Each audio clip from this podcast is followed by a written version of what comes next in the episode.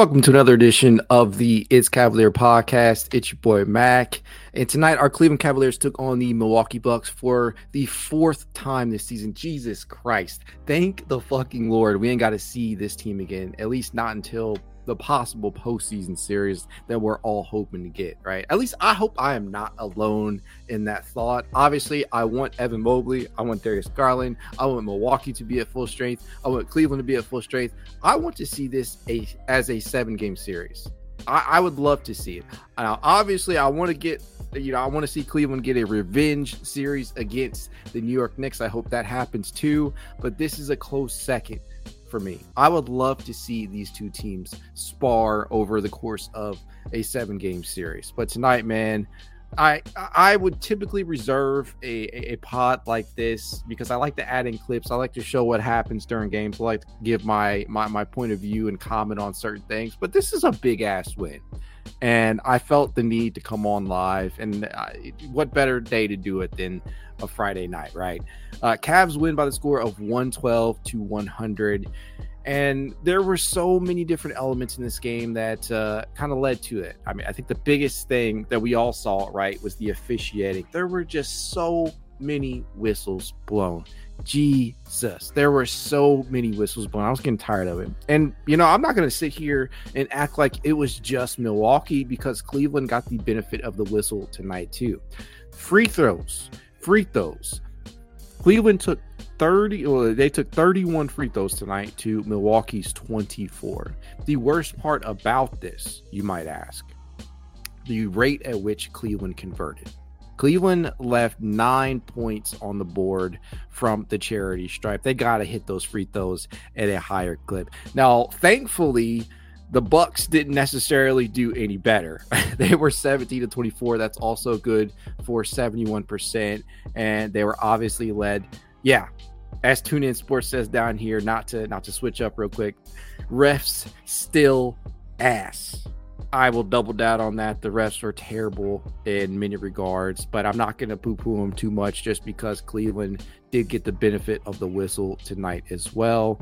The big thing to me was was Giannis, right? Giannis, despite drawing nine free throw attempts, he couldn't knock him down either. So I can't be too pissed. He was four nine from the free throw line. And what happened in that last game, right?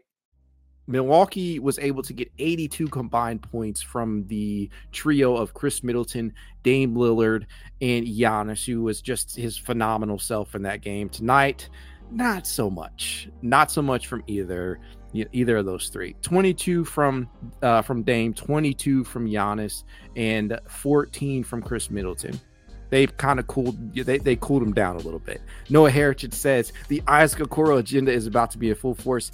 Fuck yeah, it is. I mean, th- if they don't start giving this man some all defensive consideration, I'm gonna lose my shit. I'm tired of the disrespect in regard to Isaac Okoro. I'm tired of the disrespect in regards to Caris LeVert. I'm tired of disrespect in regards to Dean Wade. I'm tired of it all, man. Man, just for anybody who does not understand the value of these players out there being able to defend on the perimeter and in the post, fuck them. I'm tired of it because people just do not understand what they are watching. For me, though, man, just tonight being able to limit Dame Lillard to seven of 24 from the field, including two of 10 from distance, shows immense versatility from these guys. And I know Isaac kind of started the game out on Giannis as the switch up here. For a six-five forward guard, whatever you classify Isaac Okoro as, it's just it just shows the, the the versatility of this young man who's still just 23 years old. By the way, happy birthday to Darius Garland and Isaac Okoro who share the same fucking birthday. That's got to be awesome. I love that. It's just, uh, it just, these guys are so fun and they're so youthful. This is just still such a young team with a promising future. And for anybody to be down or negative on this team, I just don't get it. I just don't get it. Obviously, the national media does not believe in Cleveland, but you have a lot of people in Cleveland who don't believe in Cleveland. I mean, I don't know. It's uh, it, it's beyond me. But tonight's win just phenomenal. You got really good performances from top to bottom. Even players you didn't quite expect to get them from, as Sven Reek Gaming says. Great minutes from Damian Jones. Though, in my opinion. Yes, yes. Uh, Damian had a couple of stretches in tonight's game where I'm like, okay, you know what? And this is building upon some decent minutes in the previous game where he had two poster dunks over the likes of, I believe, Brook Lopez and Giannis. He gave some good minutes tonight as well. And the one thing that we were saying when Tristan Thompson went down was, hey, it's not necessarily, you don't have to go out there and be an all star. You don't even have to be a high end role player. You just have to give decent minutes, a good 10 to 12 minutes in specific games, depending upon certain matchups. And Damian, so far, since the double T suspension, is doing that. And so I love it. Uh, just four points tonight from from Damian Jones, but he did grab seven rebounds. And as TuneIn says, I don't want him shooting, but if he is open, I guess. I mean, look, TuneIn, the, the guy, if, if he's open, what have we begged our big men to do? Take the fucking shot. What have we begged them to do for the past couple of seasons to improve that spacing? Take the fucking shot.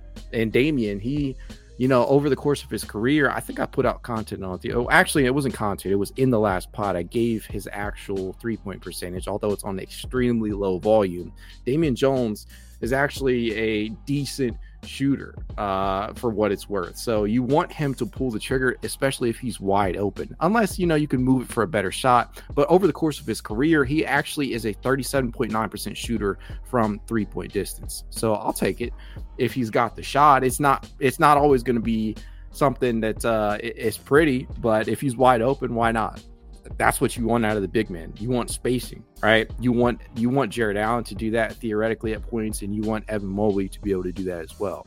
And so I was very impressed with the Damian Jones minutes tonight.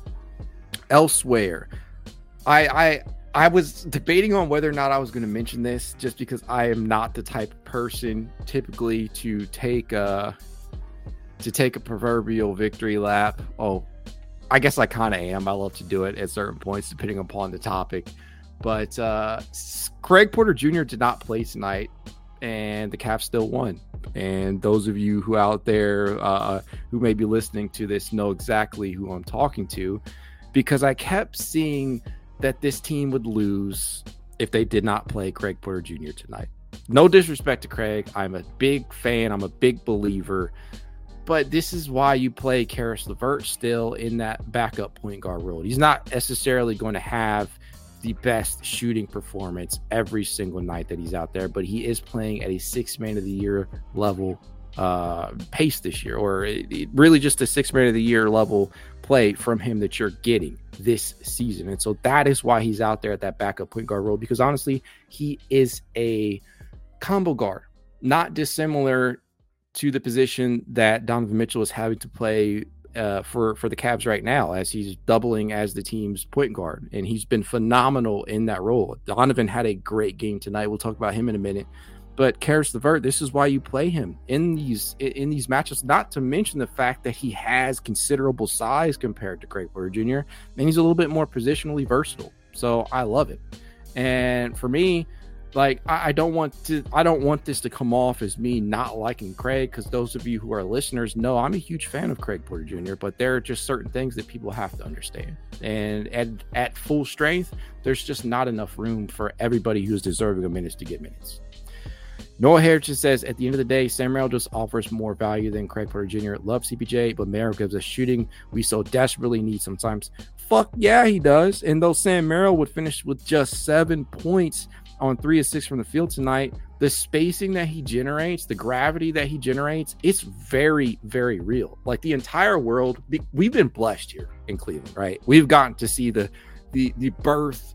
I don't even know if you can call it birth because Merrill, if not, if I'm not mistaken, is 27 years old. It's not like this is his first go around. He's been in the NBA for technically four seasons. He is an NBA champion. For those of you who are unaware, he won a ring with the Milwaukee Bucks during the 2021 or 2020 2021 season, appearing in 30 games and two starts. But, uh, yeah, I mean, Merrill, for what he is able to provide out there, there's just not a lot of room for guys who deserve minutes. And I, you know, as Blaine McVean uh, says down here at full strength, I get your point. Yeah, Blaine. No, I, am just messing with people here, obviously. But yes, we all want Craig to get time, but uh, guys like Merrill, guys like uh, Caris LeVert, they're there's a reason why they're playing ahead of him. That said, when you're when you're taking a look at some of these other performances from top to bottom, the biggest thing that sticks out obviously is Donovan Mitchell. Another 30 plus point performance. This man just does it all. 32 points, 8 rebounds, 6 assists on a pretty efficient 12 of 27 from the field, including 6 of 12 from distance, 6 more triples from this man. I mean, seriously, is there in addition to a block and a steal. Is there anything that he can't do out there on that basketball court? And if he is not a, a, a, top five finisher for the MVP award this season, I don't know what to say. I don't know what this man has to do to get recognition because I honestly feel like he has done a bit of everything. And I know the biggest motivator for him tonight may have been the fact that he got snob, uh, snob, jeez Louise, snubbed, as TuneIn Sports says down here, by the very fucking player that he played against tonight and Damian Lillard for the starter in the East. Bullshit on the NBA. It's truly a popularity contest and it just pisses me off to no end because we also know that we're probably going to have to rely on the likes of the assistant well is it the coaches? I think it's the coaches right? The coaches that make the the final call on some of these other guys to get players like Jarrett Allen in because Jared is also very deserving. We'll talk about him in just a minute. But I, I just don't get it, man. Blaine says, How did Spida get that all star vote? Get rid of fan votes. Fans don't know what the fuck they're watching, respectfully. I just don't get it. I, I really don't. You how do you watch what this man has done? And I get it. Maybe it's just me being a um, being a Cleveland fan, being a homer that I am, right? I'm I'm not ashamed to say that. We watch Donovan Mitchell on a nightly basis, and we get to see the genuine, you know, pleasure he has been to view on a basketball court and some of the things that he's been able to do. But yeah, I, I mean, spin. Even if most fans are just watching the box score, he has a pretty fucking impressive box score. I mean, see, if you want to just go off of box scores, he's doing things that very few players are doing uh, in the East, really in the league in general. I just I don't get how you put Dame over him. Dame is a terrific player, and I get it. He can grade on people the way that Trae Young does in regards to like the foul baiting, some of the you know if you're going around a screen and you're immediately jacking up a triple, triple because you know you're going to get a call from these from these refs, right? I get that it's all part of the game, but I just don't get why people would put Dame in over Donovan, considering what Donovan has meant to this Cleveland team and keeping them afloat on this season. This is not factoring in tonight's stats. I'm gonna try and pull from StatMuse. Maybe they have it updated as I sit here and speak with you guys. But it, on the season, he is averaging 27.7 points, five and a half rebounds, 6.1 assists on a true shooting percentage of 58.4%. And he's done nothing but you know the impressive this season while essentially being the, the, the team's lead guard without Darius Garland for a significant stretch of games. Now, if I'm not mistaken, they are now 14 and 4 without the services of Darius Garland and Evan Mobley. And a lot uh, like a huge part of that is due to the the role players around him stepping up, right? Like your Sam Merrills, your Georges Niangs, you, you know, your, your, your Caris LeVerts uh, of the world. And so at some points, Craig Porter Jr., really just on down the line, even double T prior to him getting hurt. Dean Wade, throw him in there. Uh, really, everybody. It's been a collective effort, but at the top of that list is Donovan Mitchell, who is setting everybody up. It's just to me, I don't get it. Uh, Jay Dias or Diaz says down here, Dame does nothing defensively and doesn't grab rebounds like Don either. I mean, just you, just look at the tail of the tape here. Donovan is averaging 27, 5, and 6. Dame is averaging 25, 4, and basically 7, right? On it, it, the numbers are similar, I suppose, but the impact, in my opinion, it's not even remotely the same. Donovan Mitchell is the best player on this team.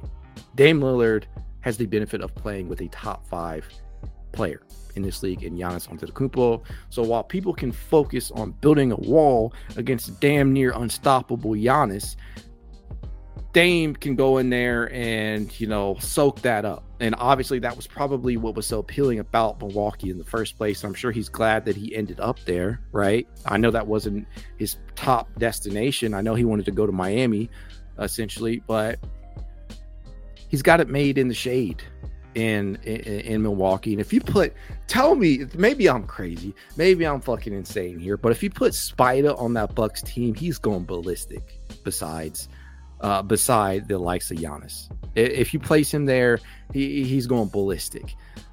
Blaine says sixth in scoring too, if I'm not mistaken. Yeah, he's up there. This might change after some of the fucking ridiculous games that we've gotten, some of the ridiculous scores that we've gotten, like these 70 plus point games that we're seeing now.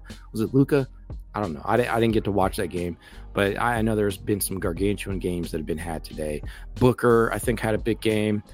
Uh, Spida second in steals, as Tunin says down here. Yeah, the defense. And even if you don't feel like Donovan Mitchell is a terrific on ball defender, he's obviously playing the passing lanes very well. He's a very good situational defender. Um, he, he's really, really good on picking up bigs. Uh, Noah Hare just says, I had a friend bet the under on Luka tonight. I, I, hope you guys, anybody else in here listening, I hope you weren't in that bunch because Luka absolutely obliterated the stat sheet tonight. Just phenomenal. That that that dude is a basketball savant. I don't know. I, I don't know how I missed this comment up here, but I'm gonna go back to it. HJ17 Gaming says Dean Wade needs to be the sixth man like how uh, Love used to be. I can't go that far. I do love Dean Wade, but I don't. I don't think I can go that far. And here's the conundrum for me, Cash. I love to hear your your uh, your comments in the bottom here. By the way, at full strength. And this is the thing to me. Like right now, you can JB can kind of mix and match and plug and play with some of the like the seventh and eighth men, ninth and tenth guys on in the rotation. But at full strength, when you did do get Darius Garland back, when you get Evan Mobley back, I, I, I question like what does this rotation look like? Because we are suddenly deep. Like seriously, 10 to 11 different players uh deserve minutes right now. And when you're talking about, I'm just I'm just gonna reel them off real quick, just in case anybody forgot any of these names. Darius Garland, Donovan Mitchell, Max Strus, Evan Mobley, Jarrett Allen, Caris LeVert, Isaac Okoro, Georges Niang, Dean Wade, Craig Porter Jr., Tristan Thompson, I guess. And I feel like I'm still forgetting somebody. I still Sam Merrill. How the fuck did I forget that? Sam Merrill. You cannot not have Sam Merrill out there. That's that's essentially 11 to 12 different players who deserve minutes. And I don't envy JB at all. I continuously say this, but I really mean it. I do not envy JB Bickerstaff because he is ha- he is going to have to decide who plays, who doesn't, who sits, who doesn't, who gets who who gets uh, this certain amount of minutes and who doesn't. I, I I do not envy JB one bit because this is going to be excuse me, very, very tough to sort out.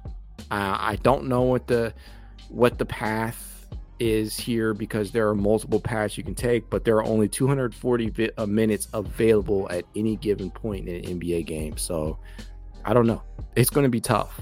I would love to know what you guys think. Who is in the rotation? Who is out of the rotation? Assuming that uh, assuming that JB goes at least nine deep, right? Jesus, you have to go at least nine. If this stretch has shown you at least anything, you have to go at the very least, and that's a floor. That is the fucking floor.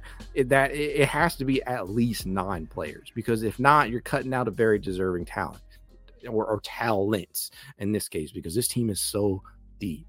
And I, I would love to hear what you guys have to say about that. But tonight, man, just phenomenal performance. I, I I really don't know what else to say. They split with Milwaukee on the season now, two and two. And as I said to open the pod, I really would love to see this play out in a seven game series because I have ultra confidence that at full strength, this Cleveland team can take Milwaukee out in seven games. And I know that you're not always going to get a night where Dame shoots seven of 24. You're not always going to get a night when the uh, when the free throws go your way, but you know this Cleveland team ironically matches up in my opinion despite the length because I, am not going to discount that Milwaukee has some real length on their squad. When you're talking about Giannis, you're talking about Middleton, you're talking about Brook Beasley. Uh, Dame is yeah, Dame is their smallest starter out there.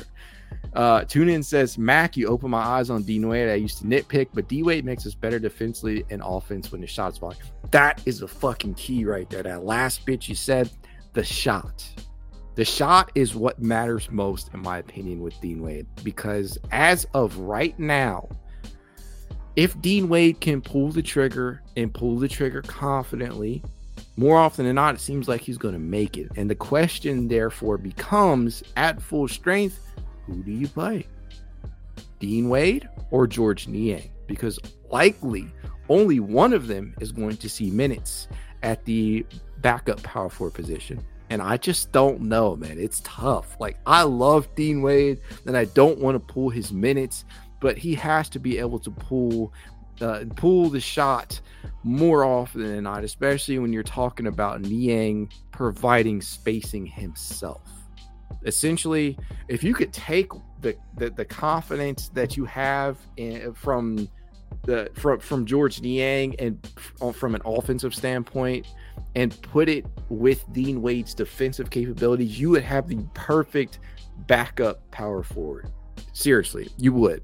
But on, obviously that that can't exist right now. it's not possible. You can't fuse two people like you can in DBZ or something. But um it's it's going to be Niang or it's going to be Wade. And obviously right now that's a tough question to answer. It could be situational. It could be if Dean Wade is struggling with confidence and he's not pulling the trigger, then you have to go with Niang. It could be that if Niang is struggling from an offensive standpoint, you say, fuck it. Dean Wade can't really be any worse from an offensive standpoint. And you put him out there. And I, I know that comes off as me saying Dean Wade has been terrible, but he's not, man. During the stretch, Wade is he's been very, very impressive from beyond the arc. I'm gonna get the numbers for where he's at in regards to three-point shooting on the season because tonight's numbers are no doubt going to help that. But again, Wade is not necessarily taking the shot with a ton of frequency.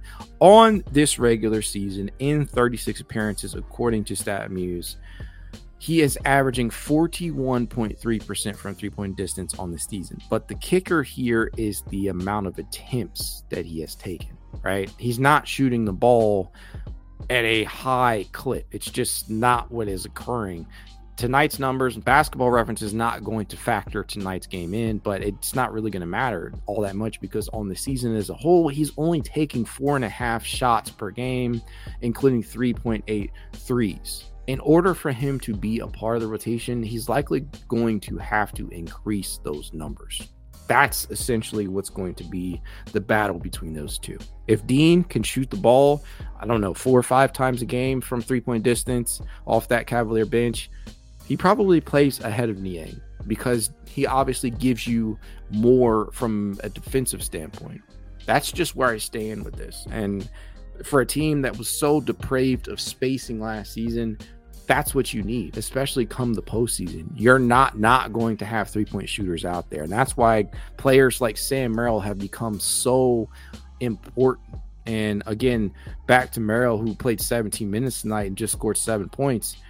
Um, the spacing, even if they're not knocking down shots, the spacing is what truly opens the floor. The gravity generated is what opens the floor for this team, and especially for the drivers. When you're talking about players like Darius and Donovan and Caris, Craig Porter Jr., if he ever sees run at full strength, um, that spacing that players like Merrill and Niang provide, that is key. And if Dean Wade can pick up on that and he can get that confidence, that same confidence that uh, the G Wagon, as Charles Whitlock II says down here, has, that's going to be the difference. Now, Charles is of the belief at this rate, Dean Wade is out of the rotation come playoff time that's probably where it's going to start. But I can definitely say with confidence that if Niang starts, if his shot starts to not fall, you're probably good. The first person you're going to call in that regard is going to be Dean Wade because he does offer you high level uh, defense compared to what Niang gives you. And so that is where I am at on that. Isaac Okoro, let me just circle back to him. Three points. And this is this is the thing that I will say about Isaac Okoro if you are a box score watcher, if you simply do not watch the games and you're simply going off of the box score, you're not going to feel like Isaac Okoro had a good game. And that could not be further from the truth. The box score just does not do players like Isaac Okoro justice because their value cannot be quantified by simple box score stats your points, your assists, your rebounds. You can't quantify what he brings to the table from a basic stat line standpoint. You can look at the advanced analytics, you can look at the, you know, the, the matchup specific numbers, but obviously the the casual or average viewer may not be able to discern what they're actually seeing versus what he provides. Charles Whitlock says, God bless Ice. He's so damn impactful. You can tell he's been on the lab this offseason. Yeah, and Charles, what have we always said about Isaac? It's always about confidence. Very similar to the way it is with Dean Wade. It's always about confidence with Isaac Okoro.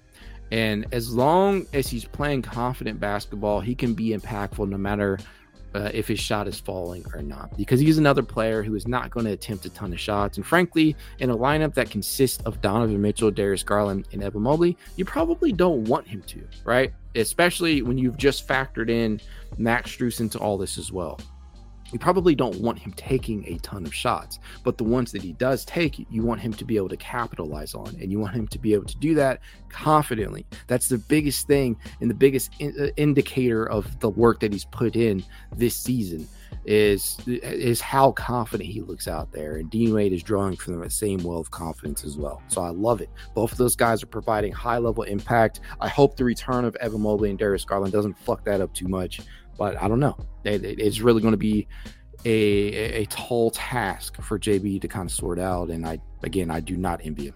Jose A says, I can't believe people say that DG and Evan make the Cavs worse. The Cavs get back another playmaker and our anchor on defense. I don't get it either, Jose. Like for me, I know that there's going to be an adjustment period. There is no way around it. That is inevitable you will have to figure out who is in the lineup, who is out of the lineup, who gets specific minutes and specific rotations, and how to best play with this newfound swagger, this newfound spacing. There's a couple of different things they're going to have to sort out. But to say that they're they make the Cavs worse, that's just utter folly. I don't understand that. I've never understood that. I feel like people, what this run has done to people's brains, is just rotten right? They've allowed people's true opinions of those two to come out, and I, I don't. If you really want to watch how how quickly somebody's opinion can either change or how their true opinion can come out, just wait till they're not out there, right? Wait, wait till their impact is felt in either a positive or negative fashion, and that's when the real opinions will start coming out. Tune in, uh, tune in says fans going to be fans. And far be it for me to shit on anybody's opinion because that's all I'm giving you. This is my opinion. I'm not giving y'all facts for the most part. I'm just giving you opinions. Whether you believe them or not, that's on you. But nevertheless, um, you know, I just never understood people shitting on Darius, shitting on Evan, saying, "Hey, we don't need these guys. They make us worse. We can trade them." Things like uh, of that nature. I just never understood that. And yeah, I just I don't know, man. I'm I'm not there with them. Again, I said this uh, you know, when uh, when the news came out that Darius Garland got the wire removed from his jaw, right? That you're really just going to, there's going to be an adjustment period. There will be an adjustment period when they return. As long as you can understand that and just kind of give it time to gel again, then it'll probably be okay. And for all the people out there saying, well, you know, the too big thing don't work. Well, look, this this is the thing right here. They brought in Max Strus to address the lack of spacing. And granted, Max Strus is not knocking down the three-point shot like we would have hoped, but he still provides spacing. And so what they will likely do is continue to stagger the minutes of the two bigs, much like they did last season. FYI, they were doing that shit last year. They just didn't have the shooters that they have now. And so now it's going to look even better. Uh, you, you, don't have to play, and this is newsflash for anybody who is unaware. You don't have to play your two bigs for the whole game together. You don't have to do that. You never have you you never have had to do that. The the difference between this year and last year is that they actually have shooting and spacing around them now to make it work. You now have Max Strus. You now have the league's perhaps best shooter in Sam Merrill. You now have Georges Niang can go out there and knock down, shots. You have a confident and healthy Dean Wade. You have Isaac Okoro who's pulling the trigger more. You have Caris LeVert. The list goes on and on and on. This is much different team, much different dynamic than last year. And so if you're worried that Darius Garland and Evan Mobley are going to kind of throw off the the chemistry and the ebb and flow of what has has occurred in their absence, just understand that there is a necessary adjustment period that is coming the Cavs' way. But that's not a bad thing. Their additions, or rather re additions to the lineup, do not hurt the Cavs. They make the Cavs a better team. That gives the Cavs a higher ceiling. It truly does. And so the thing that I got to say about that, the last thing that I'll say is just just be patient. And I know that as fans, that's not our strongest suit or virtue, but that's just the, the reality of the situation. So as long as you can be patient, as long as you can understand understand that there will be an adjustment period, you'll be okay. But for me tonight, I'm just taking it all in. Uh, stat that I love of the night. How could I go without mentioning Jarrett Allen pulling down yet again another double double? 14 in a row for this man. I had somebody on social the other day, and I know social is not necessarily something you want to hear about on a pod, but I'm going to say it anyway. Somebody mentioned to me that the streak is not all that impressive and that he's just, you know, the, the double double is overvalued. In some cases, it is. When you take a look at who he actually broke that record over, it was Andre Drummond. And people look at Andre Drummond's tenure in Cleveland as, a, you know, just a bad time because it was part of the rebuild. And there, there were definitely some times where you're like, man, what the fuck is Andre Drummond doing out there? He's just goofing off, you know. And he definitely pissed me off during his tenure. And so him having the record or sharing the record rather with Elmore Smith, I believe, um, that definitely probably puts a damper on on the double double streak itself. But the sheer consistency that Jarrett Allen has been able to do this with, in addition to the stats that he has given you along with that, that in my opinion is what makes Jarrett Allen's play during this stretch and streak so damn impactful. I just don't understand for the life of me why people cannot just give this man his respect. I, I don't get it. People, it's the Knicks series. Uh, you know, at the end of the day, I get it. People saw that series and they're like, man, the, the they saw the lights were too bright quote, and they just thought to themselves, this this man has no reason being in the NBA. He's not he's not a big man. He's soft. You don't want players like that over your, on your team, and they just they they used it as ammunition to fuel a lot of different narratives, and I just don't understand tonight and in the previous games during this streak, really just all season, to be honest, Jarrett has kind of dispelled those very narratives. They're just dead. They're gone. The narrative that Jarrett Allen doesn't play well against other elite big men, it's dead. He's played in Milwaukee very well all season. In context in regards to this streak matters, right? You look at what he's been able to do, the numbers, that he has been able to put up. It's just phenomenal, man. And I'm I'm talking this whole time while I'm trying to, for the life of me, pull these stats up, and I'm failing miserably. Over his last 14 games, all double doubles, he has put up 18.8 points, 14, not just 10, not just 10 or 11 boards, but 14, 14.1 rebounds, in addition to 4.1 assists, 1.1 steals, 1.4 blocks, and he's shooting 61.8% from the field he is doing some really really good shit out there. And i really i hope the streak continues for as long as it can. You know maybe he starts doing some shit that that, that Wilt does. I don't know.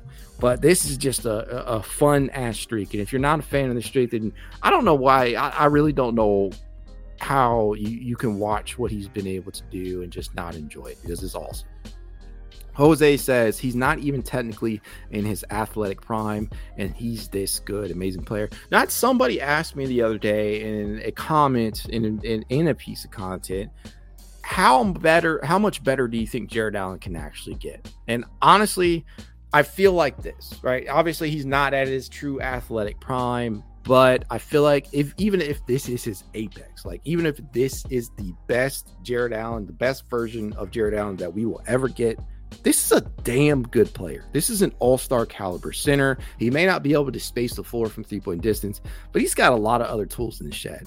He has a killer mid range game that I really wish he would take advantage of more. He rebounds the basketball like few do in the league these days. He, he, he is a ultra threat as a lob. He is an elite rim protector. He's elite in transition. There's just so many different things you can point to for Jarrett Allen. And he can switch, right? He may not be Evan Mobley out there in that regard, but he is among the better switching bigs in in this NBA. And so I, I have nothing but respect for him the way that he has come back and just battled the Boo Birds and just changed public perception in a lot of regards in regards to his, you know, the, just the public opinion of him through his play. He didn't come out, he didn't chirp, he didn't say fuck you guys.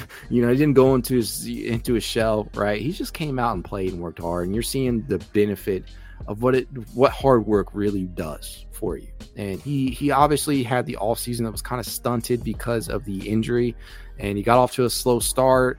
Because of that, he was on a minutes restriction, yada yada. But over this stretch without Evan Mobley, and this is why people keep circling back to the whole big thing, right?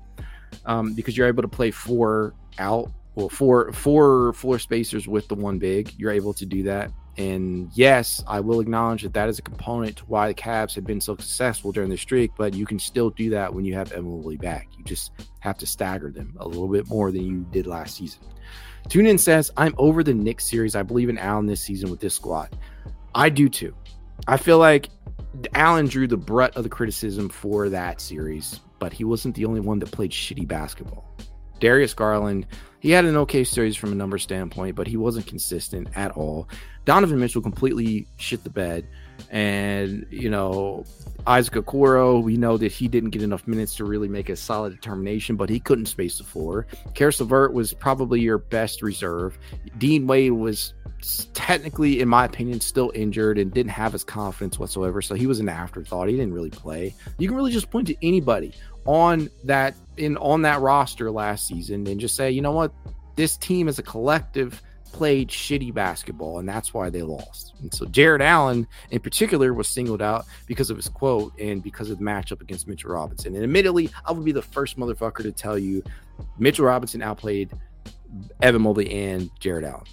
That that is true. Two things can be true. Jarrett Allen is not a shitty basketball player. He's not soft in my opinion. And it can also be true that Mitchell Robinson outplayed him.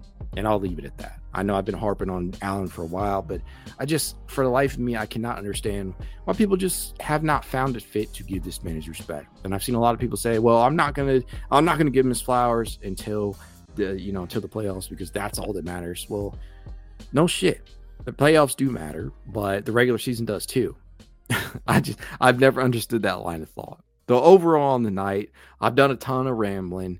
I, I just could not come on here and, and, talk about that. It's just been a really good night in regards to every single one of these guys who saw the floor tonight. Even Damian Jones, as I said before, giving you some quality minutes tonight in the absence of Tristan Thompson. Jose says, hopefully Allen can make the All Star team. I really hope so, man. I really hope that the the NBA really rewards him for the basketball that he's been able to play. Richard E. Quimby says you will see 12 minutes every game, Mobley and Allen playing apart, as well as Garland and Mitchell in 24 minutes a game. They will all play together. They can still play much the same as they have. Absolutely. You just stagger the minutes a little bit more. And what also has not been really mentioned too much is the fact that you can now, and they did this last season because Darius Garland did miss some time last year to begin the season too, after getting poked in the eye by Gary Trent, I believe. Um, Donovan Mitchell's turned into like the NBA's one of the NBA's top three combo guards, if not the best one out there. And he's proven to you time and time again now throughout the streak that he is more than capable of operating as the team's lead guard. And so I probably will probably see a lot more stretches where uh, Donovan is playing with the reserves or Darius is playing with the reserves, not necessarily coming off the bench, right? But staggering their minutes so that one of those two can be on the court at all times as the lead guard. Azuma Film says, "What about Merrill's inability to separate?" I I don't need that out of Merrill. Um, but Merrill is one of these tricky guys out there that you know you might to evaluate because you might think that he's just a three point shooter and a floor spacer, but he's actually more than that. He's actually a over he's above average at facilitating. He's a decent rebounder. He is a actually a very good point of attack defender in his own right. He's not Isaac Okoro out there, but he can hold his own more than most out there at his position. And he's actually a pretty good cutter. He does some things out there that uh, that will legitimately wow you, even without shooting the basketball. And so, even if he's unable to separate, you don't necessarily need him to do that. As long as you can get him looks coming off the screens, you can get him spotting up in the corner, and you have ball handlers feeding him it'll work. It'll work itself out. Uh, HJ17 Gaming says hot take Dean Wade should be the sixth man. Somebody suggested that earlier. Was it you? I don't think it was. Somebody else did. I don't agree with that sentiment. Uh, but actually, yes, it was you. same, same comment. Um, I don't agree with that sentiment, but uh, he he definitely has shown that he is deserving of minutes. But the problem is that not everybody can play, especially knowing JB. We're probably not going to see an expanded rotation, maybe nine, hopefully ten but not everybody who deserves minutes is going to play. So somebody may be the odd man out. And in regards to Wade, when Mobley comes back, it's probably going to come down to a battle between Wade and Niang for this backup power forward minutes. Soft Taco says, Love me some Allen. Just got a numbered RPA card of his. That's awesome. Uh, Tune in says, I still want to see CPJ play. We all do, man. Like, and I I started this this pod off earlier, and it probably sounded like I was shitting on Craig Porter Jr. What I'm not. I'm just stating the obvious. Craig Porter Jr. should not be playing over Caris LeVert, and so right now, especially with Merrill's ascension and Isaac Okoro playing really well, and then Niang spacing and Dean Wade looking like he deserves minutes too. Where do you play him? Where do you get those minutes outside of maybe a blowout or if one of the one of these guys is struggling? He just won't play consistently, and honestly, it's probably it's okay. He's young. He's still on a two way contract until they convert him, and there's no rush, in my opinion. It's the exact same way I feel about Emoni Bates, who probably at who, who could help you at some capacity at the NBA level right now as a floor spacer, but does that mean he necessarily has to? No. Uh, we want to see it, but we may not uh, too frequently. Uh, Richard says exactly. Always have Garland and Mitchell on the floor as well as Mobley and Allen. And you can play the spacing. The trouble will be getting Merrill minutes as George and Wade and LeVert always play.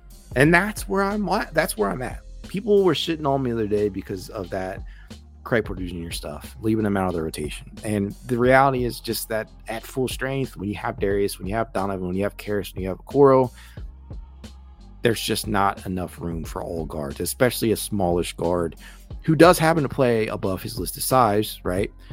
But especially for a guard who doesn't necessarily space the floor consistently, like almost everybody else that I mentioned does, with the, maybe the exception of Isaac who is still still becoming a better shooter. But I would say at this point in time that you could probably call Isaac Okoro a more threat, more of a threat from three point distance than you can Craig Porter Jr. That is another aspect that hurts his game. Yes, the floor does open up when you play him. Uh, he, he is an excellent driver. He's excellent rebounder for his size. Above average facilitator, really good in that regard. Above average defender, but there are just too many mouths to feed. And so while we all want to see him play, the reality is right now we just we, it's hard to do. Um, yeah, and this is a sentiment right here. If you're watching on YouTube, Richard says, personally, I would see if Merrill can take some minutes from Max and a few from LeVert. I mean, that's probably where the Cavs would lean to. I think tonight Max played 35 minutes. LeVert was up there too. I think he played 24, maybe 25. But those two are probably the most likely candidates for Merrill to steal minutes from. And at full strength, I put like a generic example out there. Um, at full strength, I see Merrill probably playing around 16 to 17 minutes, maybe even 18. And it'll be highly dependent upon how Max is playing, how Caris is playing. Maybe even you can throw Okoro in there as well. But there are only a handful of players that you can really take minutes from. And that's what makes this so damn difficult to forecast in regards to the rotation because there are just so many players out there deserving of minutes. Um, but I will take that any day of the week. It is a good problem to have. Much different issue than we had last season when we were practically begging for anybody to go out there as a reserve and give us consistent production. Dennis D1122 says LeVert has been clutch. Yeah, I mean, you look at his shooting stats on the night, they're not perfect, right? And I, I'll acknowledge that. You, it's not every day that uh, Caris LeVert is going to shoot three of 10 from the field and the Cavs are going to win. But, you know, he hits timely shots, he, he gets timely assists, he makes plays defensively and he just does some things that some players are not capable of doing all in one package, right? And so I think that at this point in time, LeVert is I, I, keep pining for him to be in six man of the year consideration, which he probably won't win the award, but he's been that impactful this year. And so I, I also believe that he's been clutch. Azuma Film says, What do you think is going through the Bucks heads and fan base? Um, what I think about what's going through their their heads right now is they're trying there's an adjustment for the for them in regards to Doc Rivers, right? And so they made a coaching change, letting go of Adrian Griffin uh, and and going to try and see how this Doc Rivers tenure plays out. And those of you familiar with Doc Rivers playoff records, he, the dude blows a ton of leads. He's a great regular season coach, but I honestly I would not want Doc Rivers as head coach because it, just kind of it, it, it kind of reeks of an impending series lead being blown.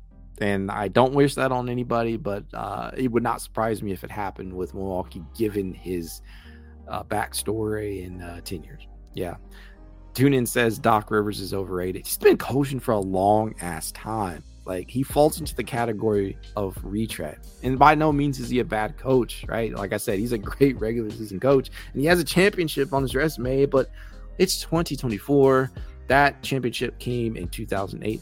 16 fucking years. The man hasn't won a title in 16 years. And I'm not going to shit on him about that too much, but I mean, it's been a while and he's had opportunities. Uh, it just, it just, I don't, I, I don't understand why people keep falling for the Doc Rivers track, uh, trap. I, I don't, he does. The motherfucker always finds a job. I don't get it.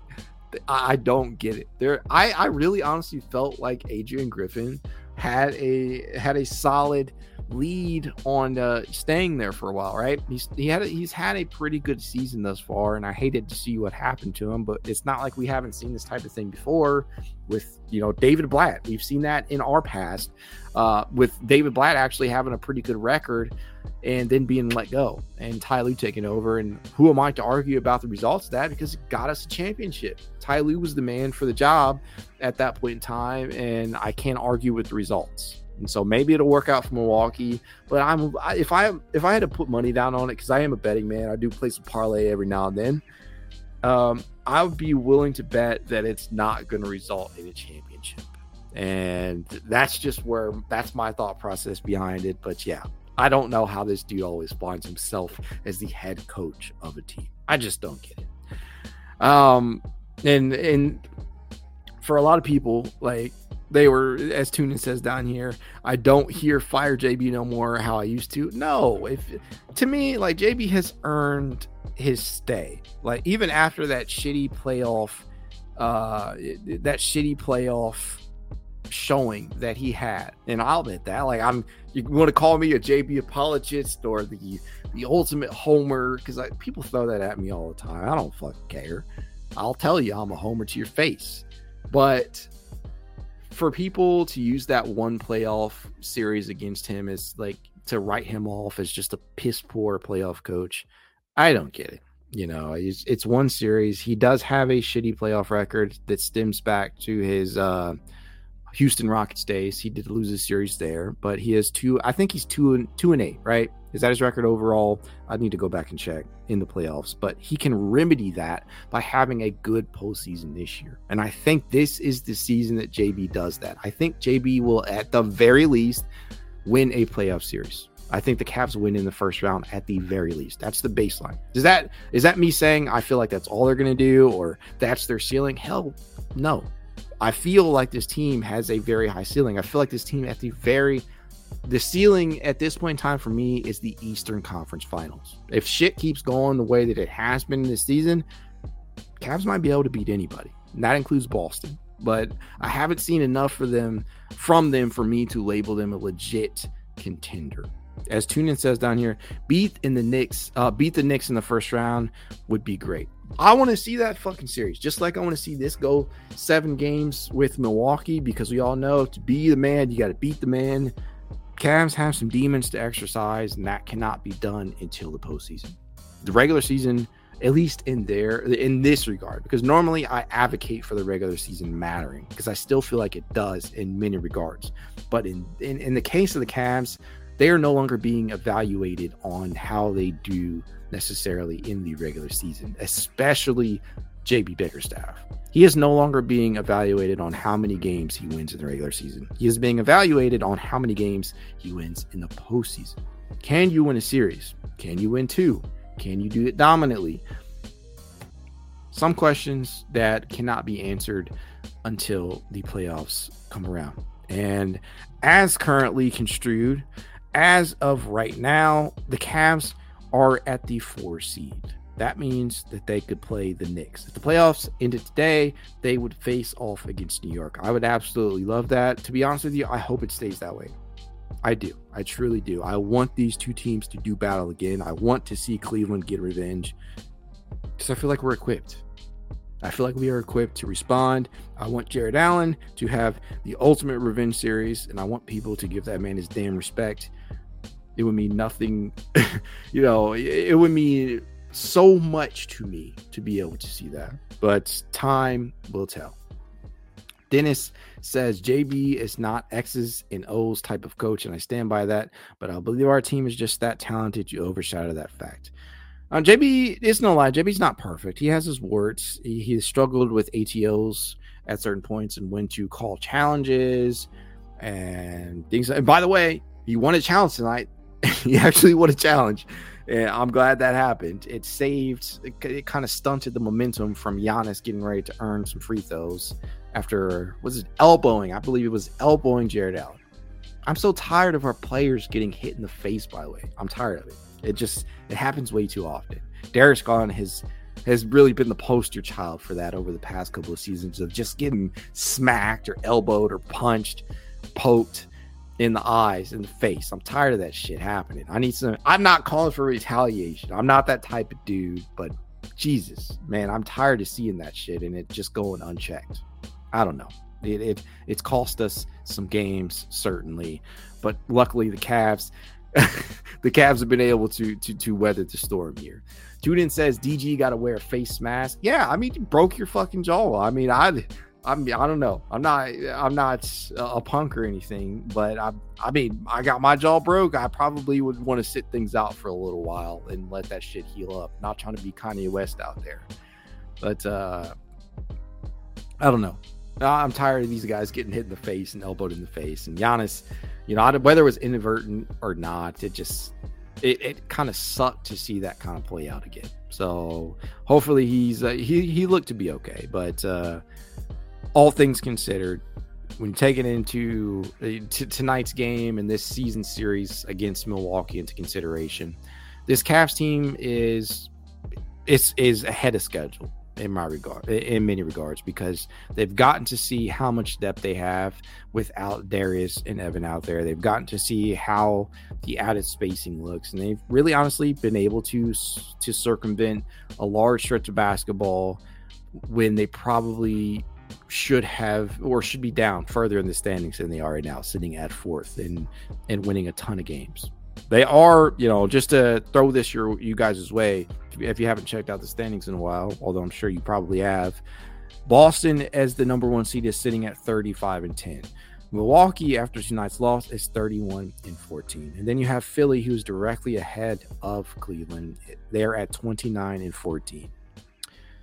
That puts Cleveland seven games back from the first seed. I don't think they will climb up there. They're probably not going to make that that leap.